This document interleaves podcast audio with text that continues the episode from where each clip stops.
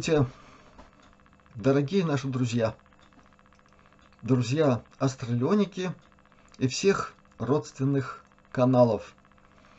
Безусловно, непременно здравствуйте, пусть у вас все получается, и пусть все ваши начинания, в которых участвует ваше сердце, и которые согреты теплом ваших душ, пусть все будут успешны.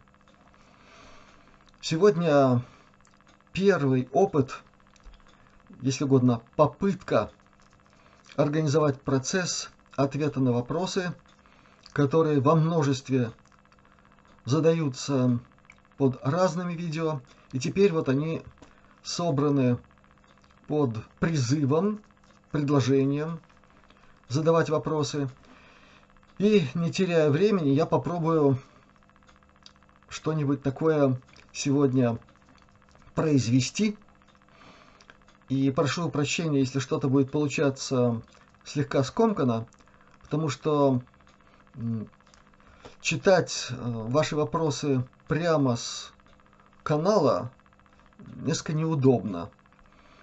И это связано с необходимостью постоянно работать зрением. Там текст довольно мелкий, поэтому я сегодня просто скопипастил очень большое количество вопросов, перенес их на формат Word и с него буду читать вопросы в том порядке, в котором они опубликованы на нашем канале в YouTube. Если по каким-то причинам я не смог ответить или не смогу ответить на какие-то вопросы. Очень извиняюсь, и порядок, повторяю еще раз, определяю не я, а то, как это выставлено в YouTube на полосе вопросов. Итак, начинаем. Вопрос Оксаны Агадир. И сразу очень серьезный. Очень бы хотелось пролить немного света на события будущего в Украине. Очень болит все происходящее. Как можно помочь и к чему готовиться, и перед каким выбором мы станем, кто именно и как это будет происходить. Несколько сумбурно, но абсолютно все понятно. Я почему-то уверен, что такого рода вопросы есть э, как минимум еще штук несколько. Начну вот с чего. С того, о чем не единожды мной говорилось. Это не уход от ответа, это предложение подумать как следует над тем, что и как мной было сказано – о том, что в жизни человека ничего случайного не происходит. Ничего случайного, то есть того, что задевает как-либо человека, да даже хотя бы на что-то отвлекает его внимание, все это случайно быть не может. Точно так же это касается и группы людей, точно так же это касается народов, государств, всего человечества. Ничего случайного быть не может. Есть причина, есть следствие. И когда наступает определенный момент в истории конкретного человека или человечества, к которому некие высшие распорядительные силы абсолютно безгрешные – это то, что о них известно, подводят ситуацию, то она должна разрешиться. Абсолютно закономерно. Строгая физика. Все причины должны быть реализованы в своих последствиях. Поэтому, при том, что о событиях на Украине душа болит у огромного количества людей, но каждый переживает это по-своему. Очень у многих совершенно явно выступает эмоциональная наполненность личного характера. И это все тоже очень понятно. В этом смысле первое, что я должен сказать, еще раз, случайности не бывает, и я думаю, что вы не хуже меня знаете, как оно бывает. Что-то взрывается, вот один падает, у второго никакого следа, никаких последствий произошедшего. И это касается совсем не только военных действий. Мир полон такого рода странностями. Так вот эти все странности, это и есть ситуация зрелой или незрелой кармы, как это называют. Поэтому здесь надо немножко отодвинуть в, столь, в сторону боль происходящего. И нужно включать нечто другое. Осознание своей личной ответственности за все, что произошло в собственной жизни и, может быть, так или иначе, хоть малейшим образом связано с тем, что сейчас происходит на территории Украины. Это намек на то, что сказано в одном из видеороликов, где прекрасный исследователь истории произведений Пушкина сказал очень важную фразу. У нас у каждого есть свой убитый отрок Дмитрий. У нас у каждого в душе есть свой Чернобыль, многое другое. Нам есть что вспомнить о своей вовлеченности или наоборот, иногда преступной отстраненности. Моя хата с краю. Меня не касается. Сейчас там, на Украине, происходит потрясающее пересечение огромного количества людских судеб, наполненных зрелой кармой. И вот там острие этого процесса. Что нам необходимо делать, нам, здесь, находящимся вне боевых событий? Во-первых, молиться за души человеческие, которые вовлечены в это вынужденное братоубийство. Оно вынужденное. К нему не люди, враги рода человеческого, вели огромное количество славянских племен. И за последние тысячи лет не единожды происходило то, что сейчас происходит на Украине. Просто сейчас последний этап противостояния тьмы и света. Я много раз касался вопросов, связанных с влиянием тайной космической программы и, и даже с тем, что на самом деле определяет суть происходящего там. От этого менее больно не становится. Так вот, еще раз, первое, что нам необходимо делать, молиться о душах вовлеченных в этот нехороший процесс, потому что тяжелее всего там душе человеческой. Тело страдает, да, мы прекрасно это знаем. Но душа человеческая, созданная благодаря свету Всевышнего, находящего, находящемуся в нас, она наполнена такими вибрациями, которые вопиют против происходящего. Так что это первое. К чему готовиться? Всегда надо быть готовым к худшему, но делать все для того, чтобы худшее не наступило. Это очень правильный принцип, который мне очень нравится в американцах, кстати. У них многое чему поучиться. Поэтому, как бы ни было что-то непонятное впереди, как учит нас книга «Две жизни», не дребезжать. Оно еще не наступило.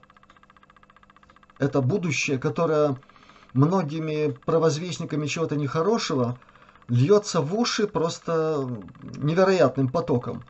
Если мы к этому подключаемся, если мы начинаем в своем сознании формировать все эти ужасы, ну, ну что мы делаем? Мы фактически уподобляемся тем, кто насмотрелся каких-то голливудских ужастиков про страшную судьбу человечества, про постапокалиптические всякие времена, и рискуем это себе уготовить.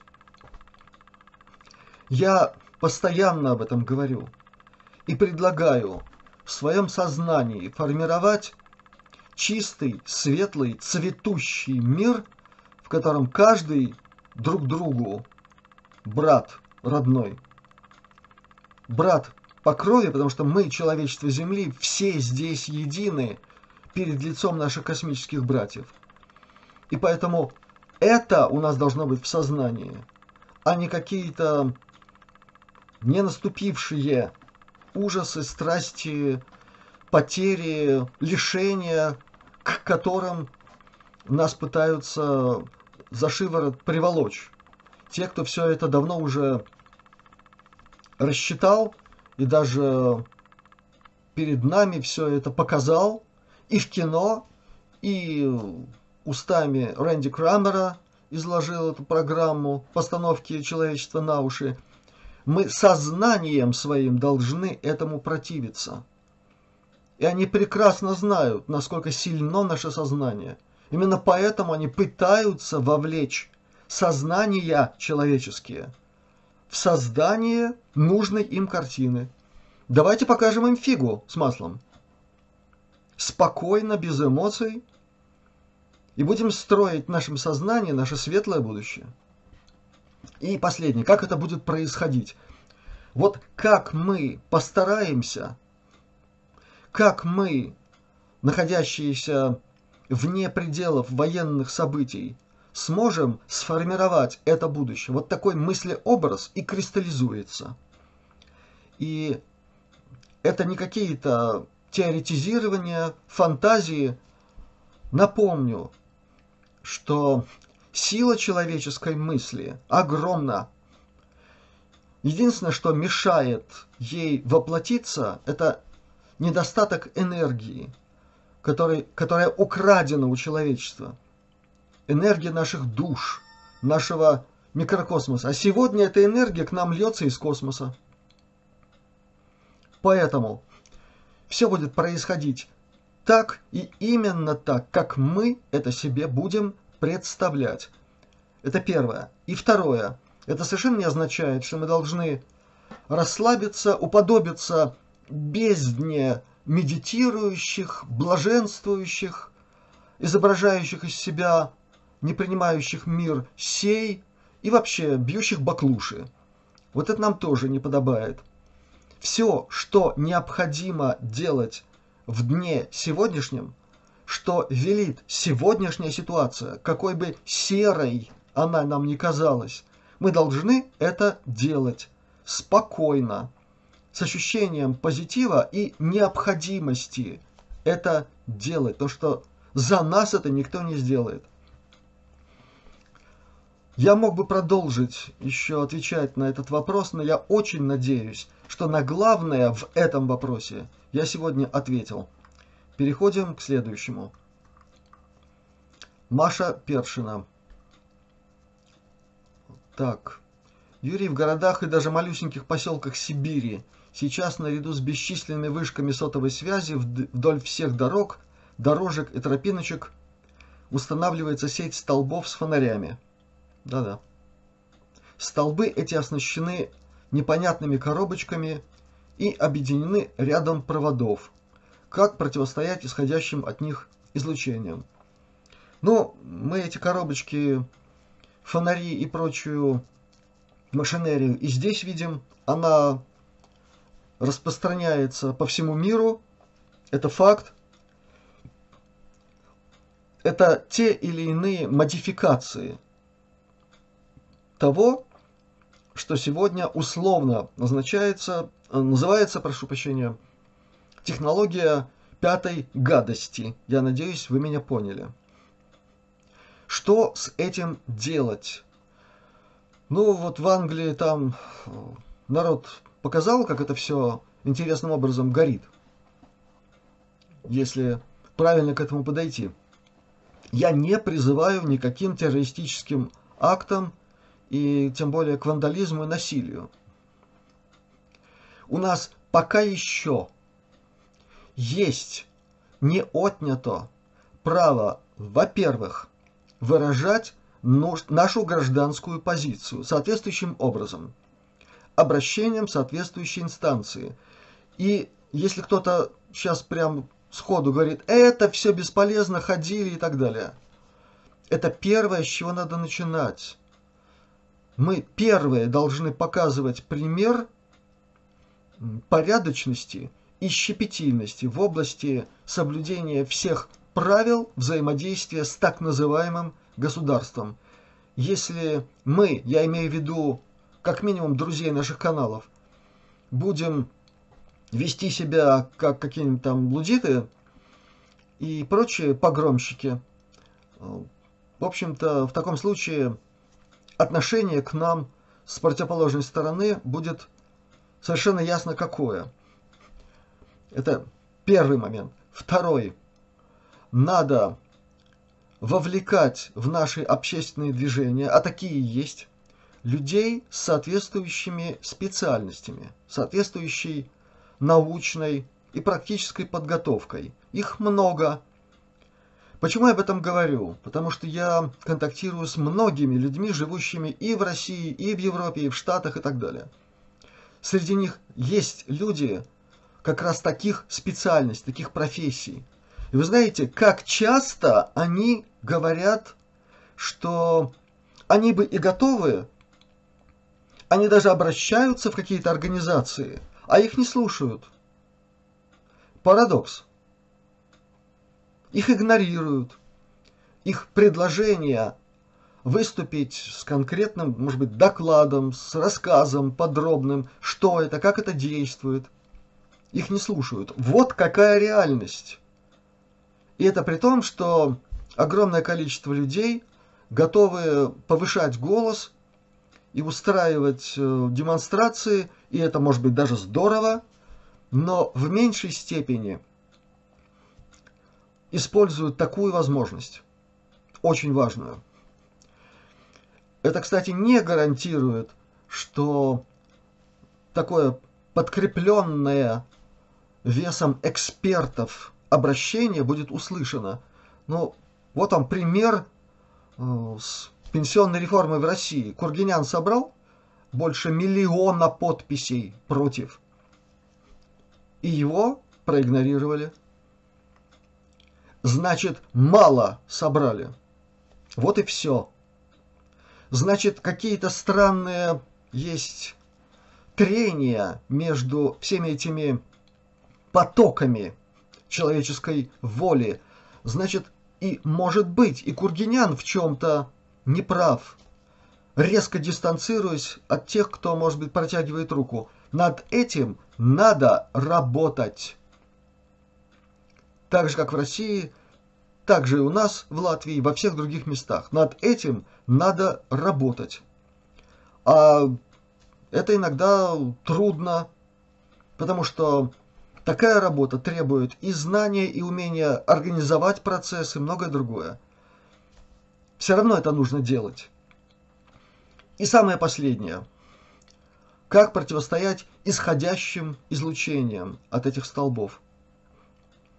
Мы и этой темы касались, и здесь, к сожалению, очень мало средств реально э, доступных нам в смысле защиты от этого излучения. Причем оно многополярное, многополюсное, да еще и это ведь э, сплошь и рядом специальные решетки антенны, сфазированные.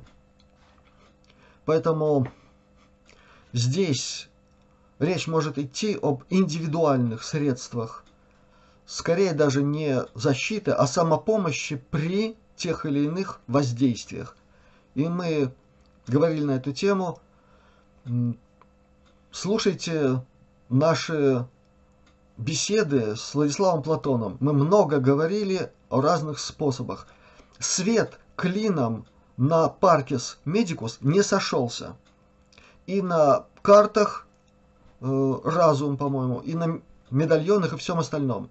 Но, тем не менее, это действует, и катушки Мишина действуют.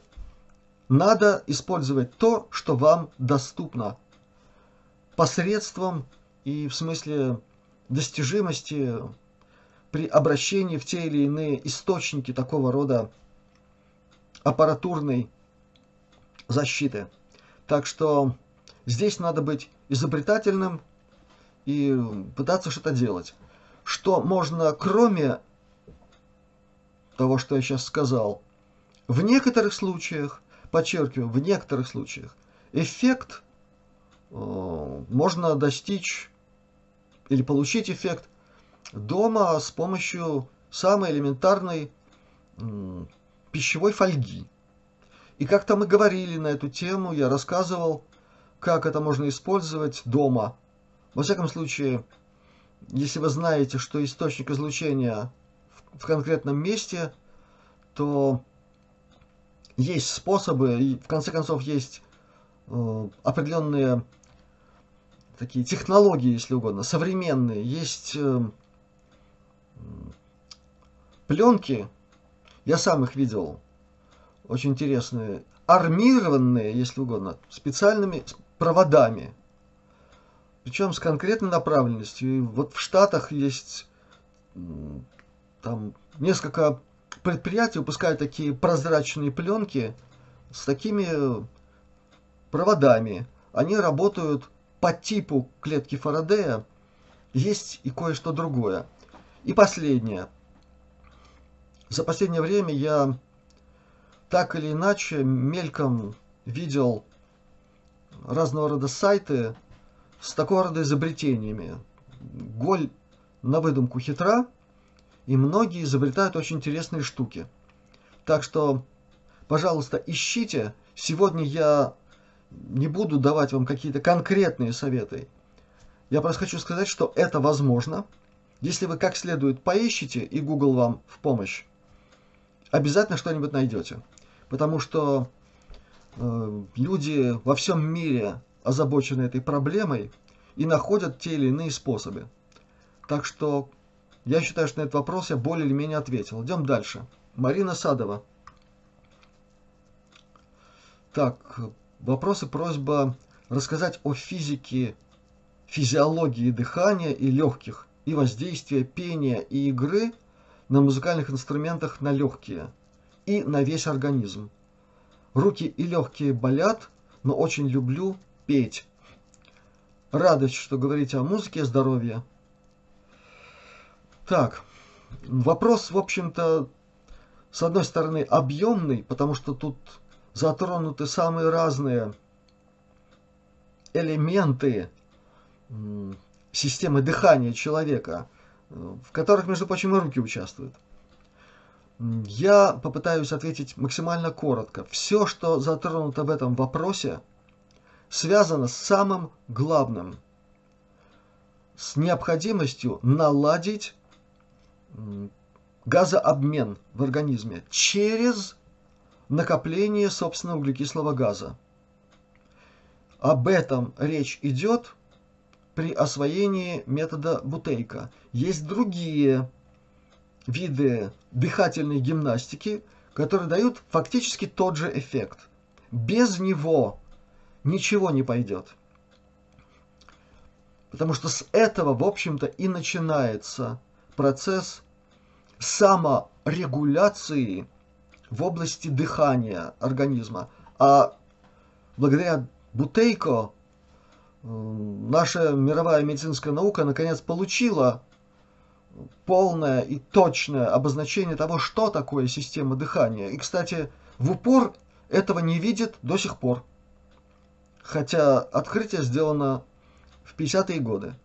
То есть система дыхания начинается у нас там, где начинается нос, через который мы дышим, и заканчивается внутри клетки, какой бы она ни была. Вот что такое система дыхания. Почему такова роль именно углекислого газа? Я об этом очень много говорил в прошлом году, когда мы касались темы дыхания, когда я давал очень мягкий, очень осторожный ввод именно в метод Бутейка, причем в несколько этапов, и рассказывал о том, как надо расслабляться и как делается задержка дыхания только на контрольной паузе. Только. Все остальное исключительно под руководством опытного инструктора, скажем так, с медицинским образованием желательно.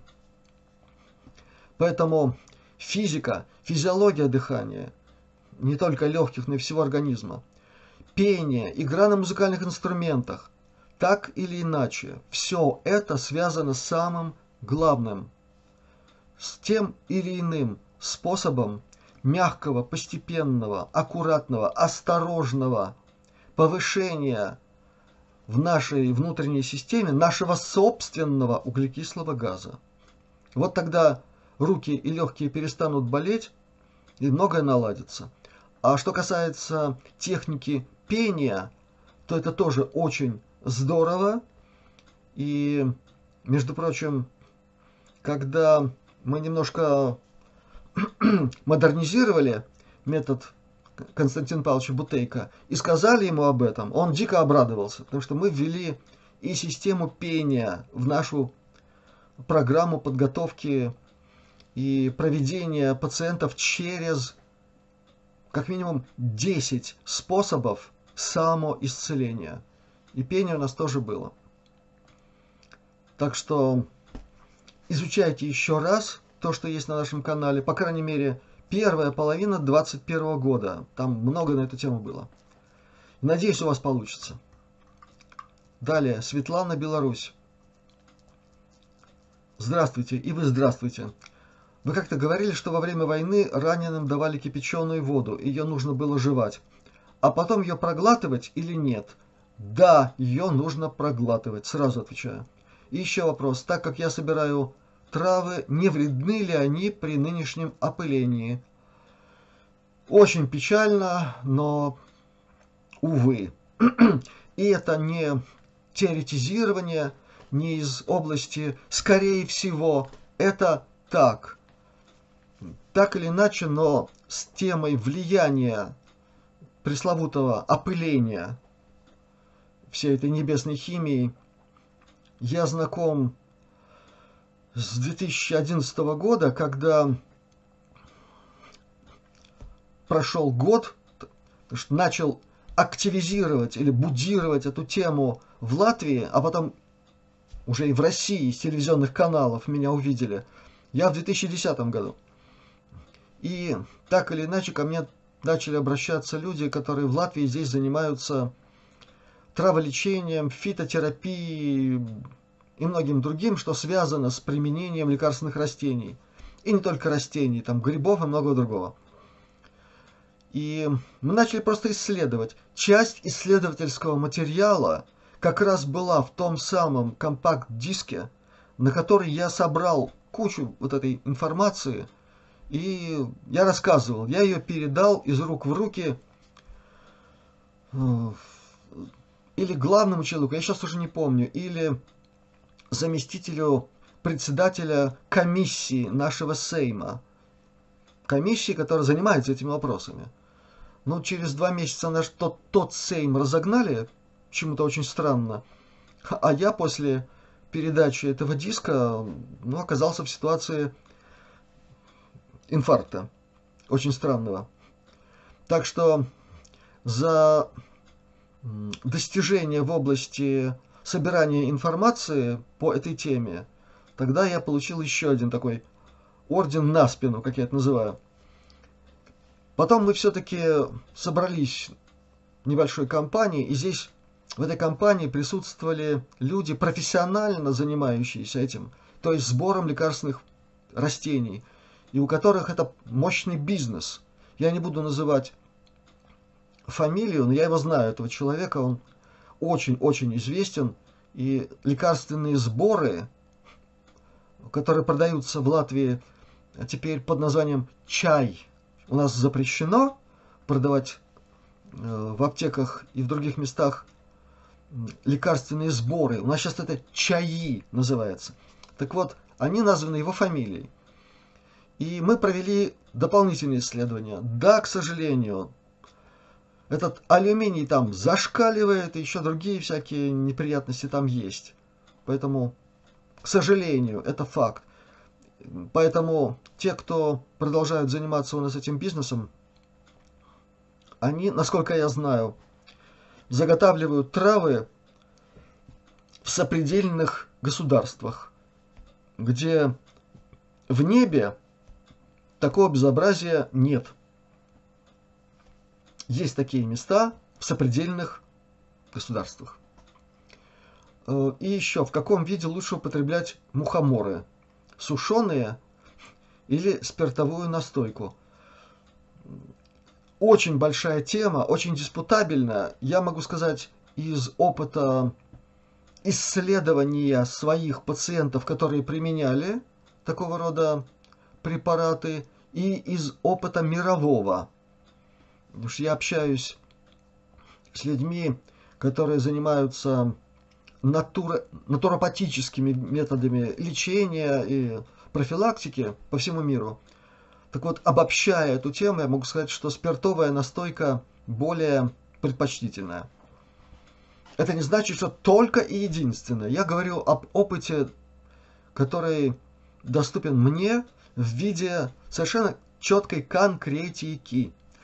А, это не значит, что сушеные нельзя употреблять, но я уже сказал о том, как сверху все это влияет. Так вот, если делается спиртовая настойка, кое-чего там меньше. Ну и слава богу.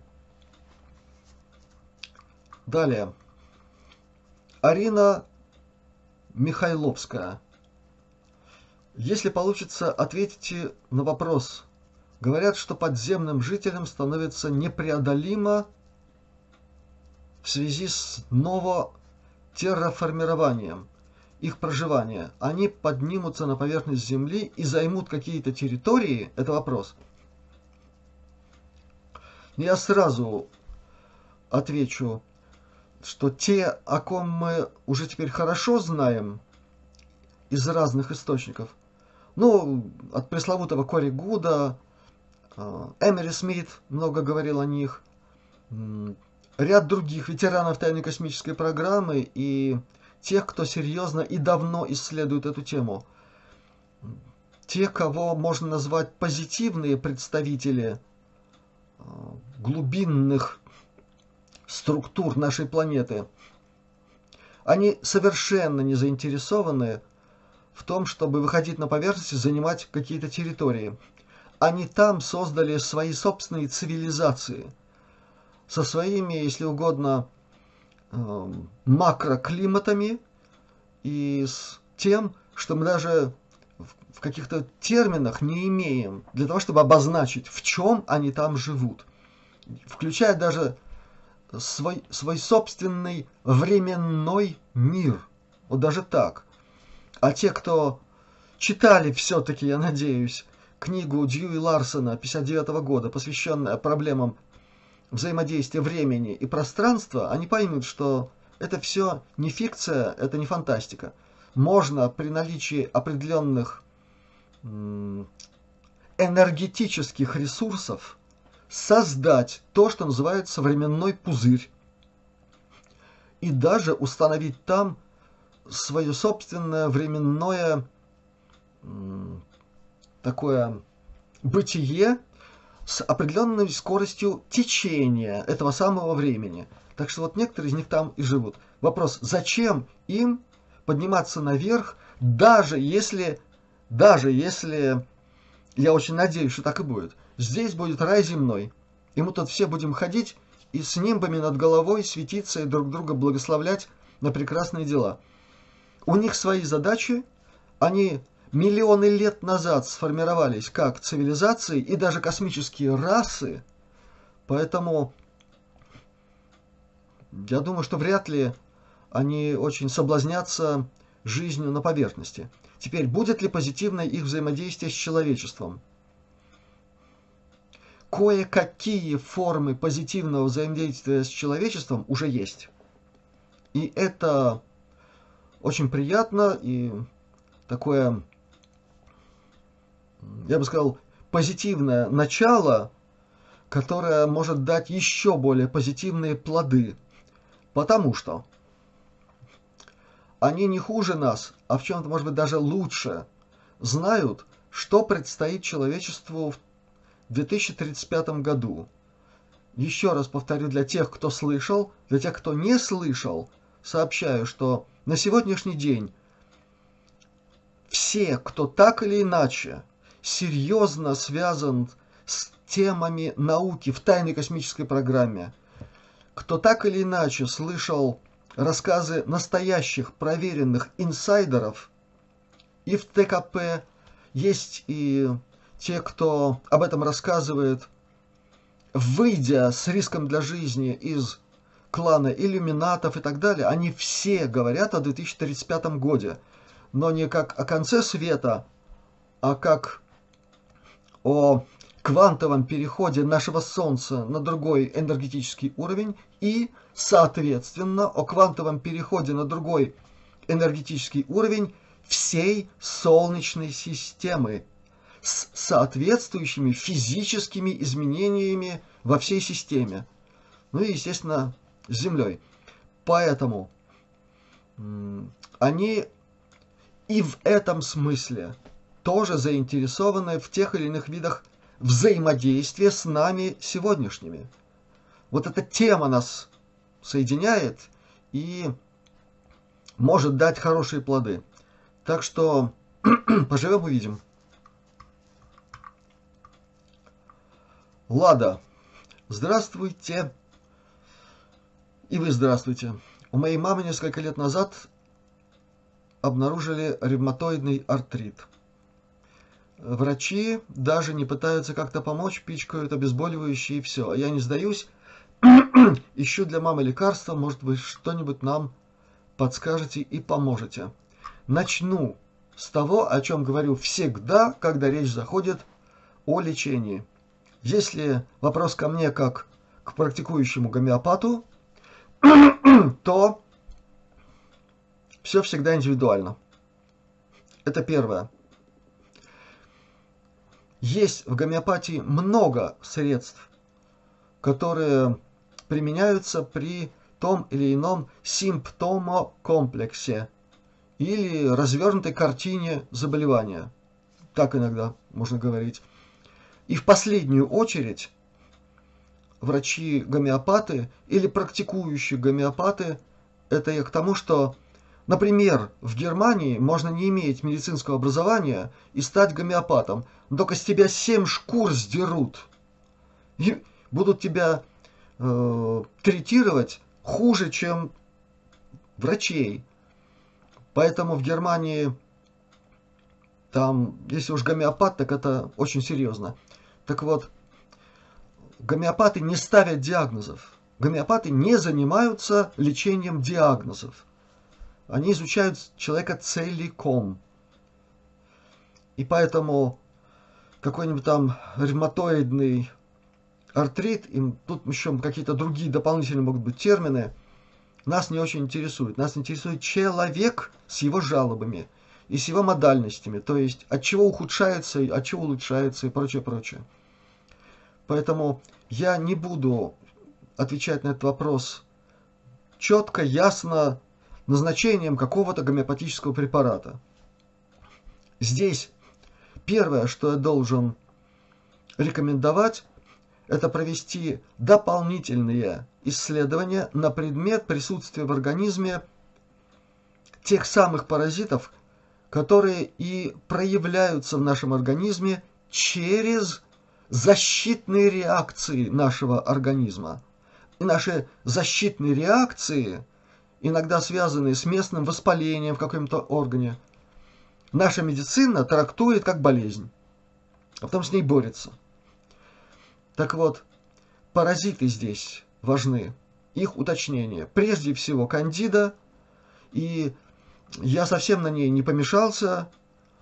Те, кто капитально проработал тему влияния именно кандиды на наш организм, я очень надеюсь, что среди друзей наших каналов есть такие с прошлого года. Они должны были убедиться, насколько этот паразит основополагающий в развитии огромного количества всех других неприятностей. Кандида фактически выстраивает фундамент, на котором могут себя проявлять все остальные паразиты. Вот почему ее надо убирать в первую очередь. Ну а там, где кандида, там практически всегда уреоплазма, о которой наша медицина тоже мало что знает, просто констатирует, что это там вроде есть. Там же микоплазма, почти всегда и наверняка очень опасный паразит, трихомонады, хламидии. Вот эти все озвученные мной ребята, вот они и есть те, кто проникают везде, в том числе и в суставы, находя там для себя лакомое нечто. И тогда организм пытается с ними там бороться, повышая там температуру, выстраивая специфические температурные барьеры и многое-многое другое. Важное для организма, чтобы держать их хоть как-то там в узде. А, да, конечно, медики наши назначают всякого рода гормональные средства, от которых все эти паразиты еще больше приходят в восторг и размножаются. На какое-то время притихнув переставая грызть человека и набрасываясь на гормональные подарки. Но потом-то это все кончается, и приходится им опять обращать внимание на подопечного, в кавычках. Поэтому и гормональные, и многие другие средства – это путь к хронологизации, превращению больного в хроника и в тяжелого хроника. Что можно предложить все-таки? На нашем канале есть много чего из области предложить. Во-первых, посмотрите видеоролик «Школа земского врача». Речь там идет о так называемой практике холодного обертывания, когда берется обычная ткань, погружается в очень холодную воду, выжимается и дальше оборачивается вокруг больного места – там рассказано, как это делается и насколько это мощно. Дальше я не единожды говорил о прекрасной практике солевых повязок. Это тоже вытягивает из поврежденных и больных мест не только токсины, которые там образуются от жизнедеятельности всех этих паразитов, но и их тоже вытягивают. Есть другие средства – о которых я много раз говорил. И последнее, я очень надеюсь, что э, человек Лада, задавший этот вопрос, сможет все-таки найти более-менее толкового гомеопата, который может помочь в этой ситуации. Поверьте, это реально. Так что пусть небеса вас услышат и помогут вам найти такого человека. Далее. Налримет. Доброго здравия и вам. Подскажите инструменты, как правильно работать со своим подсознанием, чтобы убрать страхи, убеждения, обиды из далекого детства. Мы многое не помним, но тело и сознание, видимо, помнят. Уважаемый Нал Римет, и об этом мы тоже очень много говорили. Есть, конечно же, конечно же, масса способов медитации, еще каких-то психопрактик, так или иначе связанных с работой с сознанием, подсознанием и прочими делами. Я первое, что вам посоветую, если вы этого еще не сделали, начните читать книгу «Две жизни». Там такого рода ситуации прекрасно показаны и настолько полно сказано, как с этим работать. Чтобы это все уходило, включая обиды из далекого детства и прочее.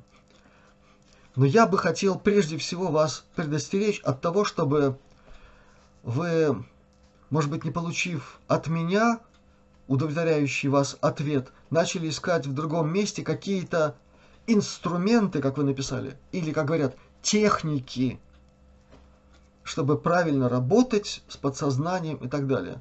Вы знаете, лучший инструмент и лучшая техника, и это проверено на миллионах и миллионах жизней человеческих, это жизнь по золотому правилу.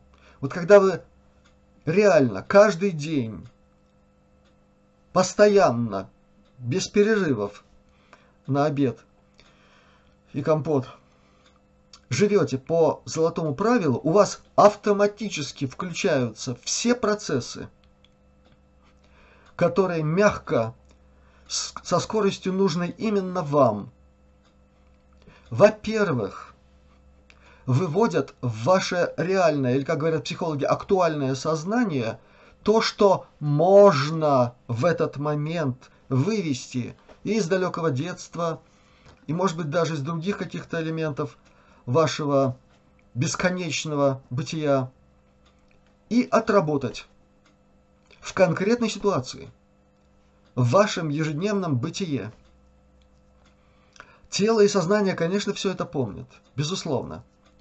Поэтому, когда я рассказывал о методе Бутейко, я и об этом говорил, и подчеркивал, что правильное использование метода Бутейко – абсолютно гарантированно включает в нашем организме высшие элементы саморегуляции, включая, кстати, и даже воздействие на чакры. Там тоже это есть. Там просто никто на чакры внимания не обращает. Это естественно происходит. И многие процессы тоже происходят мягко и позитивно, комфортно для нас. Поэтому я считаю такие варианты самыми лучшими, потому что они максимально естественны. Это первое. Второе. Они гарантируют вам, что какая-то техника или носитель этой техники или какого-то инструмента, я имею в виду психолога, психотерапевта, не оставит в вас чего-то ненужного после воздействия на вас с помощью какого-нибудь такого инструмента. А вот эта проблема тяжелейшая. Там есть сильные стороны, но вот этот риск оставления внутри вас, где-то в каком-то месте, о котором не оставляющий ни вы не будете иметь никакого представления, вот чего-то такого тяжелого, мне с этим приходится сталкиваться. Надеюсь, что я ответил на ваш вопрос, но, может быть, когда-нибудь, если я не ответил на ваш вопрос исчерпывающе, как вам кажется, задайте еще более точно вопрос. Может быть, речь идет о моем мнении относительно какого-то конкретного инструмента или техники. Я постараюсь ответить более точно. Татьяна Свербиус. Здравствуйте и вы. В ролике Альфред Биллик о путешествии во времени прозвучала информация о том, что американские бомбы, сброшенные на Японию, были начинены плутонием, взятым из будущего у русских. Можно ли этому верить? Дело в том, что я родом из того городка, о котором говорится в ролике. Там многих беспокоит судьба плутония, проданного американцам. Благодарю за ответ. Ну, тут тема очень многоплановая. Хотя бы один этот аспект, что и Советский Союз, между прочим, а потом в 90-х годах и Россия продавала Америке, да если бы только плутоний. Но в этом вопросе этой темы я касаться не буду. Посмотрите видеоролики с участием физика-ядерщика и человека, имеющего опыт в исследовании тех или иных технологий, связанных с ядерным процессом, это Острецов, насколько я помню. Он о многом говорит в этой связи. И иногда говорит так это даже, может быть, чересчур откровенно, но это ему решать. Что же касается американских бомб, сброшенных на Японию, то господин Билик был в той временной линии, э, связь с которой у нашей временной линии уже отсутствует. И это только часть этой проблематики. Там все совсем не так просто. Потому что были эти перескоки из одной линии в другую, была подготовка вообще к прорыву в нашу временную линию э, со стороны той, в которой нацистская ось победила во Второй мировой, и там были свои заморочки с ядерным оружием и, и так далее. Я, когда читал некоторые документы из архива Анненербе, я об этом говорил, что у меня был такой доступ. Там уже поднимался этот вопрос владения немцами теми или иными технологиями. Так вот, если коротко, то, по крайней мере, существует одна очень сильная версия. Кстати, о ней говорил Джейсон Райс. Это один из ветеранов тайной космической программы. Об этом мы говорили с Пенни Брэдли. Пока мы с ней не записываем наши разговоры, ну, причин много, но если будем записывать какое-нибудь интервью, обязательно еще раз там эту тему поднимем. Так вот, эта версия говорит о том, что американская разведка не без помощи советской разведки. Так, аккуратно я скажу. Получила доступ к э, урановым и плутониевым запасам, которые хранились у японцев. У японцев, которые особым образом опекались хвостатыми. Хвостатые не только немцев опекали, но и японцев тоже. И передавали им некоторые технологии. Так вот, э, ирония судьбы заключается в том, что согласно этой версии, еще раз повторю, там очень много сильных элементов в этой версии. Японии как раз и досталось вот этим самым запасом, который попал к американцам вместе с готовыми технологиями, которые американцы получили как раз из путешествия во временные линии. Еще раз подчеркиваю, согласно этой версии, не э, плутоний или уран американцы получили из той временной линии, а технологии. И в передаче участвовали представители другой космической цивилизации.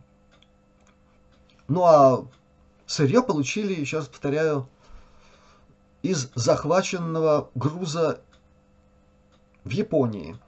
Так что не все однозначно во всем, что говорится и Эллом Билликом, и некоторыми другими путешественниками по временным линиям. Те, кто давно следит за этой темой, те, кто изучает эту тему через исследование высказываний, рассказов людей об этом. А во временные линии путешествовали в том числе и по программе МК Ультра в Монтоке и другими способами. Технологий было несколько. Так вот, всегда там все очень неоднозначно. И последнее, на эту тему сняты и фильмы Голливуд и эту тему не обошел своим вниманием. «Патруль времени» есть такое название. Под этим названием вышло как минимум три фильма. Как минимум три. В одном в главной роли играл Жан-Клод Ван Дам, во втором артист э, азиатского происхождения по фамилии Ли. Он, кстати, играл в фильме, посвященном жизнеописанию, если угодно, жизни Брюса Ли. И последний фильм на эту тему «Патруль времени» снят относительно недавно, уже в 2000-е, в 2000 годы. Так вот, все, что в этих фильмах показано, это как раз лыка в строку. Как все там сложно, неоднозначно, и как многое может измениться. Поэтому, если Альфред Биллик был свидетелем или участником, или наблюдателем какого-то процесса, это не означает, что он жестко связан с событиями в нашей временной линии. Ну а дальше возможны варианты. Идем дальше. Лидия Чалова. Здравствуйте, Юрий Здравствуйте и вы. Прошу вас ответить на вопрос. Чем отличаются дети, рожденные путем кесарево сечения, от рожденных обычным путем? Прежде всего в духовном и энергетическом плане. Что им надо делать, чтобы улучшить свое положение? Я так сразу хочу здесь задать вопрос, какое положение? Ну, бог с ним. Сейчас, настолько я знаю, как минимум в России три четверти детей рождаются через кесарево сечение. Благодарю за ответ заранее. Ну, ответ сейчас я попытаюсь дать. Итак, безусловно, есть значительная разница в рождении путем кесарево сечения и в рождении через естественные родовые пути. Это связано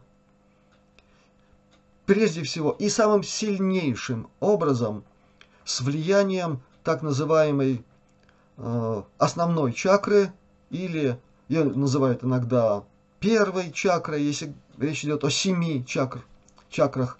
Это Муладхара или корневая чакра.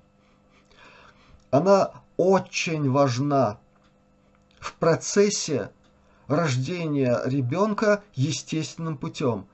Не буду сейчас говорить обо всех элементах этого влияния. Оно, если угодно, дает рождающемуся ребенку мощнейший энергетический заряд, промодулированный особой тонкой энергией. Даже, можно сказать так, особым астральным веществом, которое дополняет жизненные силы рождающегося человека. То, что я сейчас говорю, знаете, это, это элементарные вещи во многих видах научного йогического учения. Посмотрите информацию, например, в сахаджи-йоге. Там очень хорошо проработана эта тема. Дальше. Есть йога розенкрейцеров. Есть такое дело, есть. Только они йогой это не называют, но чакры изучают. И очень подробно, кстати.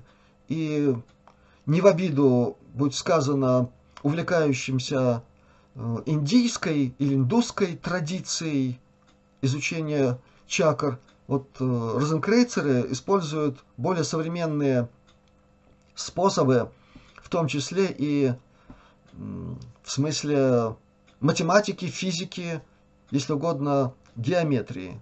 Во всяком случае, математическая топология там присутствует. Я сейчас имею в виду современных розенкрейцеров.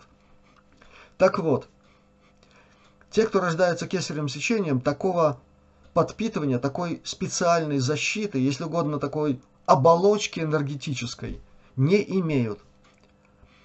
Это не означает, что они не жизнеспособны. Это означает, что им труднее адаптироваться в энергоинформационном плане нашего бытия. Ну, это значит, что им придется потрудиться. А коль скоро ничего случайного не бывает, значит, почему-то так получилось. Может быть, я подчеркиваю, может быть, это их способ такого разрешения накопленной кармы. Ну, не самый плохой, между прочим. Бывает гораздо хуже. Так что улучшить свое положение вообще-то надо всем. Не только рождающимся путем кесарево сечения, но и рождающимся обычным путем.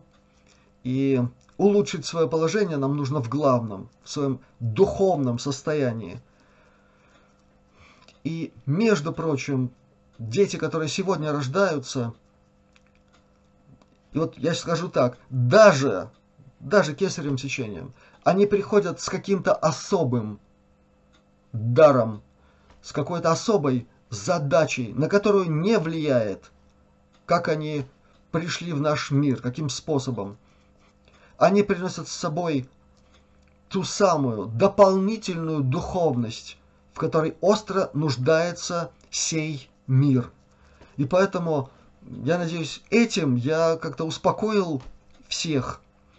Ну а далее, ну, в общем-то, в медицине есть врачи, которые должны заниматься этой проблематикой и должны делать свое дело профессионально.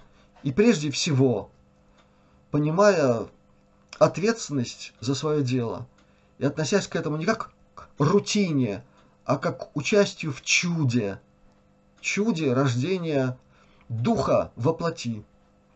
Хотелось бы, чтобы так и было во всем мире. Так, Алена К. Здравствуйте и вы. У меня вопрос такой. По поводу экстракорпорального оплодотворения. Там же можно так ДНК поменять или что-то добавить в ДНК, как там выглядит с душами, их подселяют. Давно меня этот вопрос интересует. Хотелось бы узнать ответ. Благодарю вас, всех вам благ. Это вопрос очень серьезный. Я сразу начну с кинематографа. Вот эта, эта тема очень здорово и каким-то таким неслучайным образом поднята в пресловутом сериале «Секретные материалы» X-файлы. А там все, что связано с этой темой, это всегда связано с темой нехорошего взаимодействия с недружественными или как бы дружественными для человечества инопланетными расами. Так что тема действительно совсем непростая. И тут даже дело не в добавлении или смене ДНК и еще в чем-то. Там столько технологий применяются. Причем технологии, я имею в виду последних времен, рассчитаны на то, что ремесленники, то есть исполнители этого процесса, они не догадываются, в чем они участвуют. Это в принципе невозможно. Так все сделано. Может быть, интуиция что-то им может подсказывать, но так все делается. И уже давно. Наверное, не совсем уж так, как показано в том сериале, но очень давно. И Пенни Брейдли тоже об этом говорила. Теперь, как там выглядит с душами? Их подселяют. Здесь вопрос тоже очень неоднозначный. Есть ситуации, и это так или иначе связано с темой клонирования или квази-клонирования. Есть и такой термин. То есть много разных технологий. Тут все зависит от конкретной задачи. В каком учреждении все это происходит. Есть э, такие учреждения, которые находятся полностью под колпаком или под контролем, или с доступом с определенной системой секретности, или еще какими-то здесь наполнено видами э, манипулирования чем-нибудь со стороны ТКП. И там свои программы, включая и систему, ну, не души подселяют, но систему распределения альтеров. Во всяком случае, двое ветеранов тайной космической программы, с которыми я активно общаюсь, говорили о том, что эта система, она очень простая технология, она подразумевает возможность при осуществлении эко-оплодотворения использовать и альтеры, но это делается в определенных учреждениях, под определенным надзором, и далеко не всегда это обычные такого рода учреждения, которые мы знаем под определенными адресами. Есть такие учреждения и на тех самых базах, о которых тоже много раз говорила и Пенни, и, и я их недавно поминал, будь они неладны. И в таком случае там это используется для получения, как они говорят, продукта в виде в виде физической оболочки, которую используют и для адрено, и дальше нехорошее слово, и многого другого. Так что эта тема очень большая и некрасивая, и в своей основе, понимаете, это не по-божески вообще, если так говорить, потому что такой метод не подразумевает готовности духа к сошествию в такое тело. Значит, прийти может все что угодно. И последнее, что могу сказать, да, я знаю такие случаи, когда приходит такое, что угодно, что потом уже не знают, что с этим делать. Так что, если есть хоть какая-то возможность, лучше без этого. Еще и понимая, что на деторождении функция человека не заканчивается и не сходится клином как говорил один из настоящих гуманистов и истинных мыслителей, скандинав по происхождению, если человек рождает мысли вместо детей, то он принадлежит всему человечеству. В этом что-то есть. Это не значит, что надо кидаться в крайность и вообще ничего не делать. Надо исходить из реальности, из данности и из того, что надо делать все, что возможно, кроме экооплодотворения, для того, чтобы ребенок был зачат, а потом любить его всей душой, всем сердцем. Вот что необходимо. Алла Герасимова. У меня вопрос такой. Какова настоящая цель большого коллайдера? Кто был инициатором его постройки? Россия участвует в этом? Это вопрос. Ну, настоящая цель всех такого рода объектов, то есть настоящая или истинная цель, с момента вообще задумки такого рода объектов, которые принадлежат к физике высоких энергий. Это раздел прикладной науки так называется. Физика высоких энергий. Вдумайтесь. Высокие энергии – Дальше вспомните, сколько раз я говорил о жесткой связи фактора энергии и фактора времени.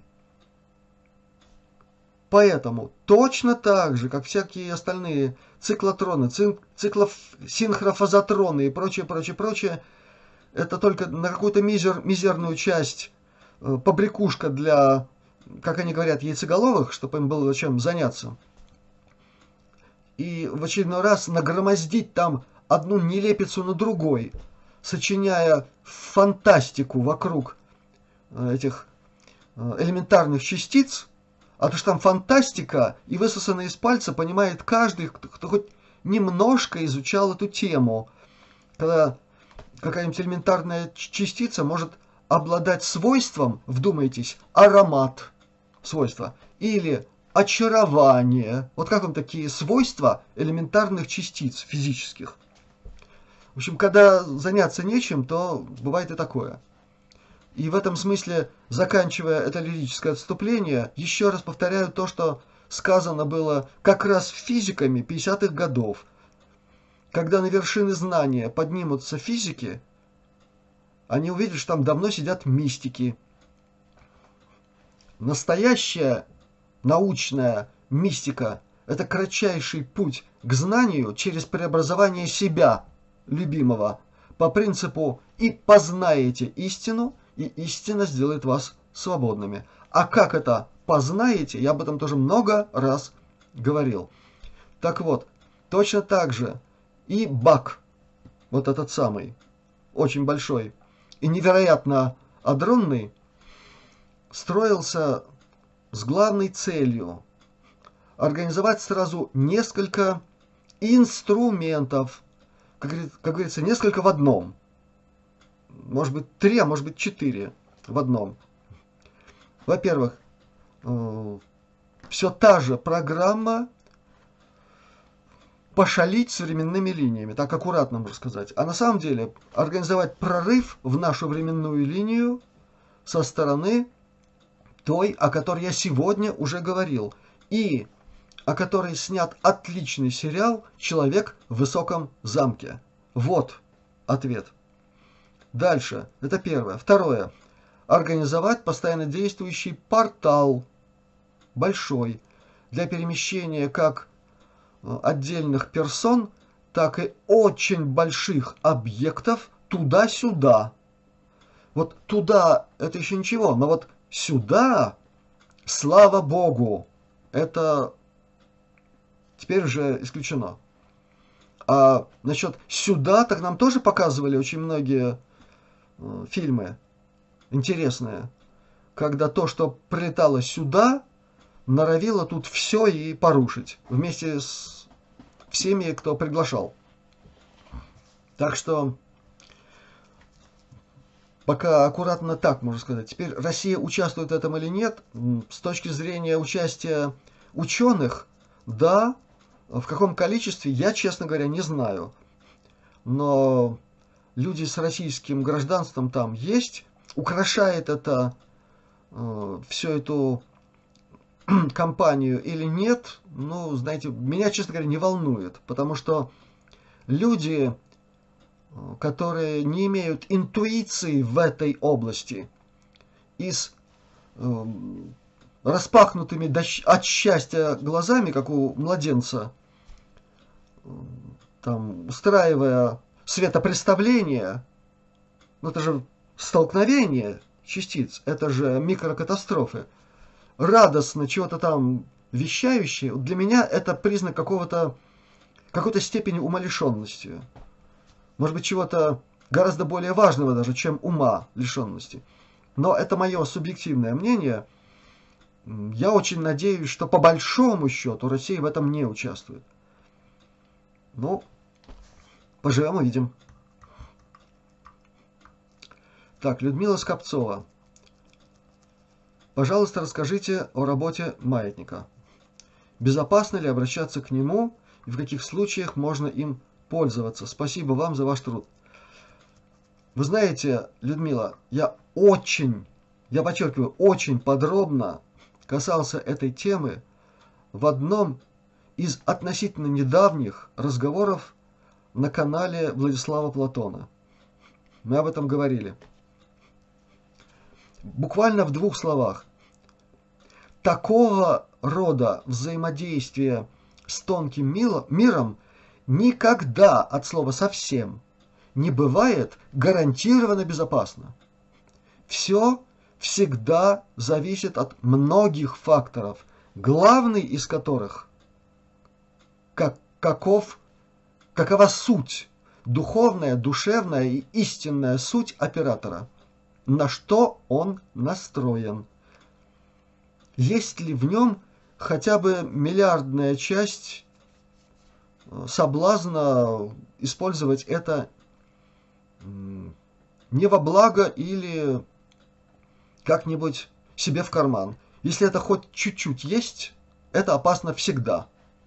Но даже если этого нет, работа с маятником подразумевает как минимум систему дополнительной проверки, о которой всегда надо говорить, когда речь идет о подготовке оператора с такого рода прибором, если угодно. То же самое касается и работы с рамками.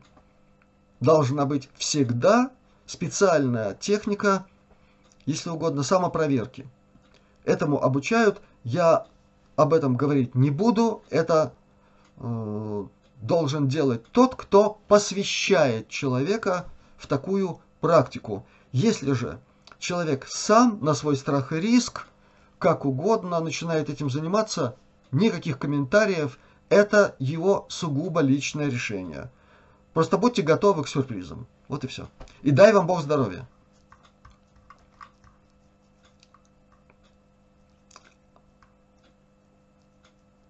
Так, Арина Михайловская. И это, по-моему, человек, который уже задавал вопрос. Но так, так получается, я смотрю только то, что у нас э, мне выдал YouTube. Здравия, по возможности про Белоруссию. Подсветите, в каком статусе многоплановая страна, ее стратегии и роль, и что на ее территории событийно разворачивается. Вопрос очень расплывчатый. Наверное, я попытаюсь ответить просто и однозначно. На ее территории событийно разворачивается нечто, что совершенно определенным образом связано с событиями на Украине, событиями в России, событиями э, на территории стран сопредельных с Белоруссией – и я лично вижу исход этой ситуации, этих событий, которые разворачиваются в позитиве.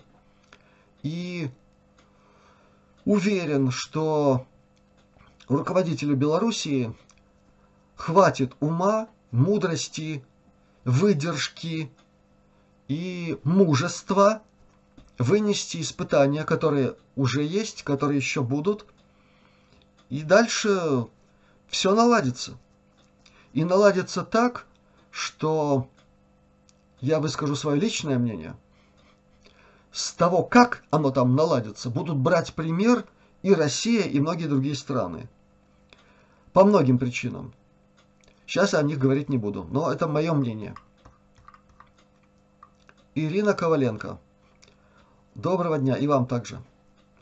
Что нужно делать на своем месте – чтобы избежать вторжения недружественных? И в каком случае может настать переломный момент в сторону света? Насчет второй части я не очень понимаю, о каком переломном моменте в сторону света идет речь. Я, я понимаю, что хочется, чтобы все было сейчас, чтобы там победа, понятно, на чьей стороне, вот прямо сейчас, сходу и так далее.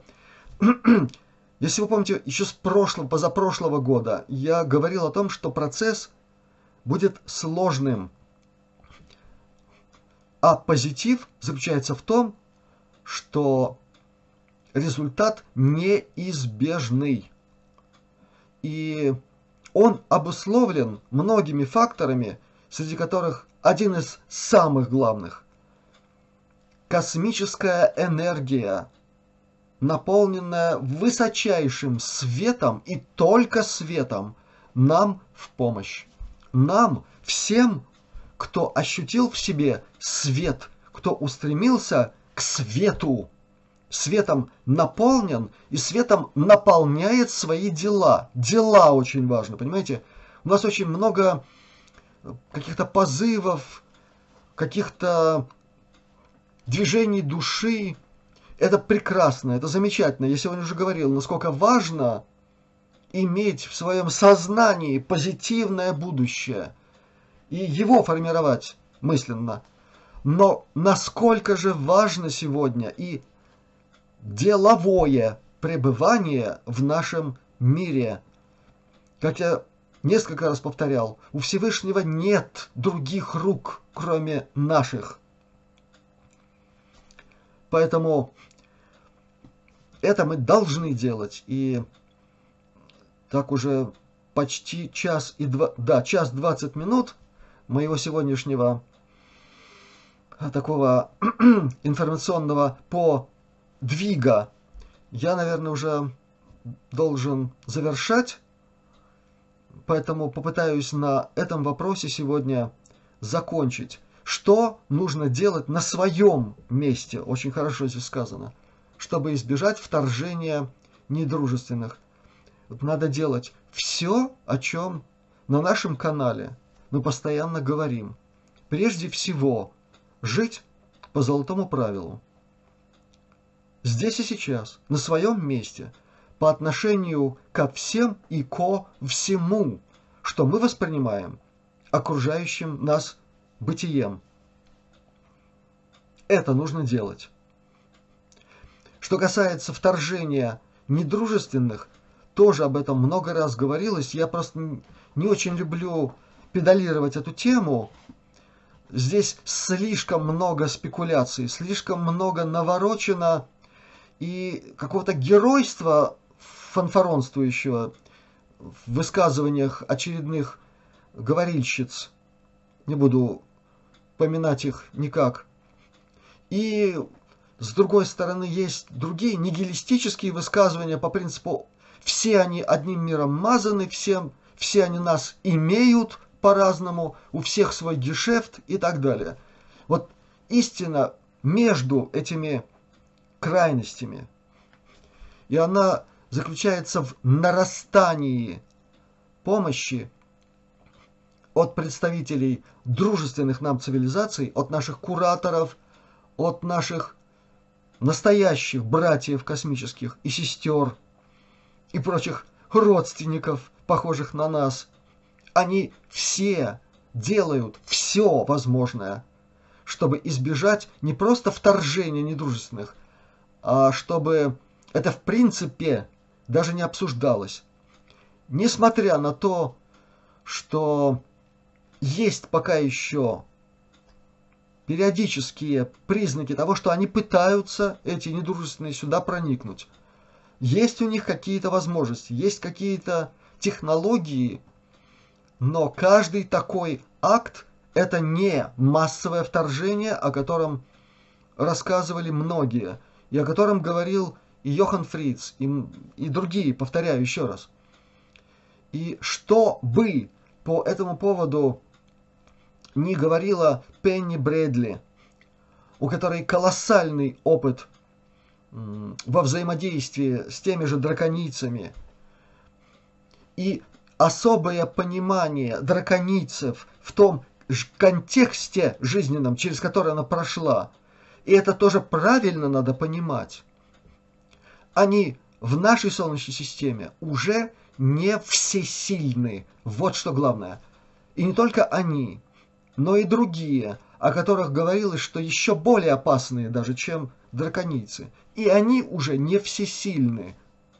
Вот какова ситуация здесь. именно поэтому, и именно сейчас, с каждым днем возрастает важность того, как мы здесь себя ведем что мы здесь делаем, а не декларируем свое намерение что-то сделать. Поэтому нам всем еще много придется потрудиться во всех смыслах. И в наших душевных порывах, и в наших намерениях, и в умении дисциплинировать свое сознание, чтобы не допускать в него паники – дребезжания, негатива, создания, упаси Боже, каких-нибудь нехороших вариантов сценариев будущего. Нам необходимо помнить о своей ответственности за все, потому что мир окружающий нас наполнен нами во всех смыслах, и в физическом, и в гораздо более важном, в энергоинформационном – и еще более важным, в духовном. Вот какой духовностью мы зарядим окружающий нас мир, вот таковым он и будет.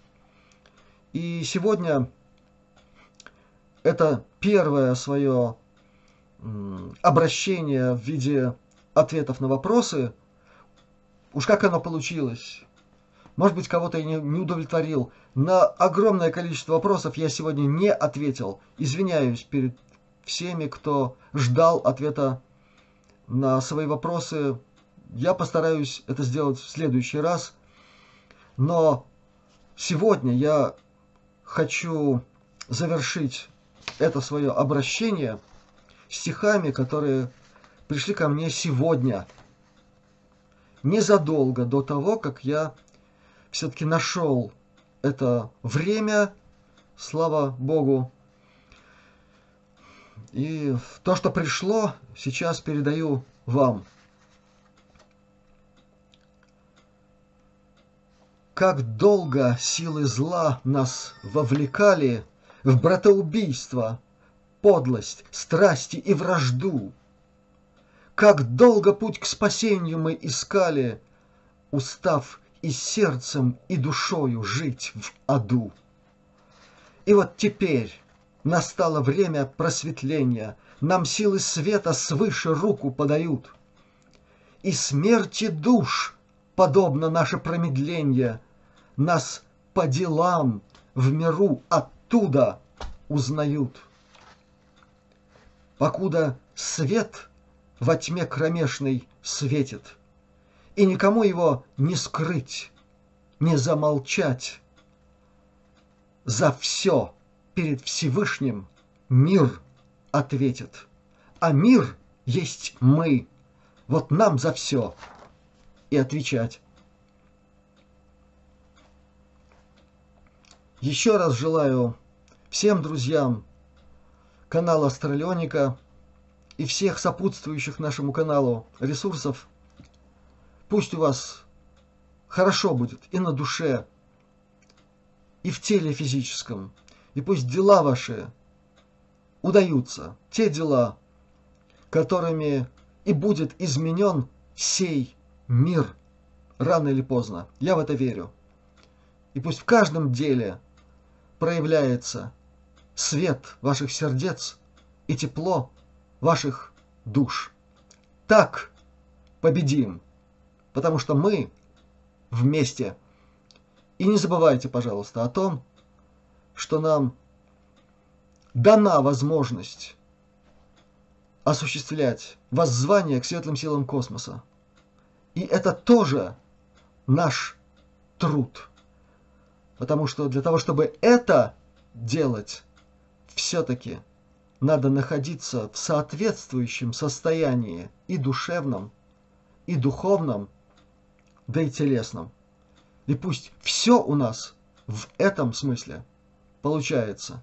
У нас уже получается. И с каждым днем нас становится все больше. Вот это и есть залог нашего успеха. А немирные действия закончатся. Они закончатся скоро. Придется подождать. Будут еще разные события но победа будет за нами. Не сомневайтесь. До новых встреч. Я прощаюсь с вами сегодня. Ну и завтра разговор с Владиславом Платоном. Так что скучать вам не придется. Счастливо.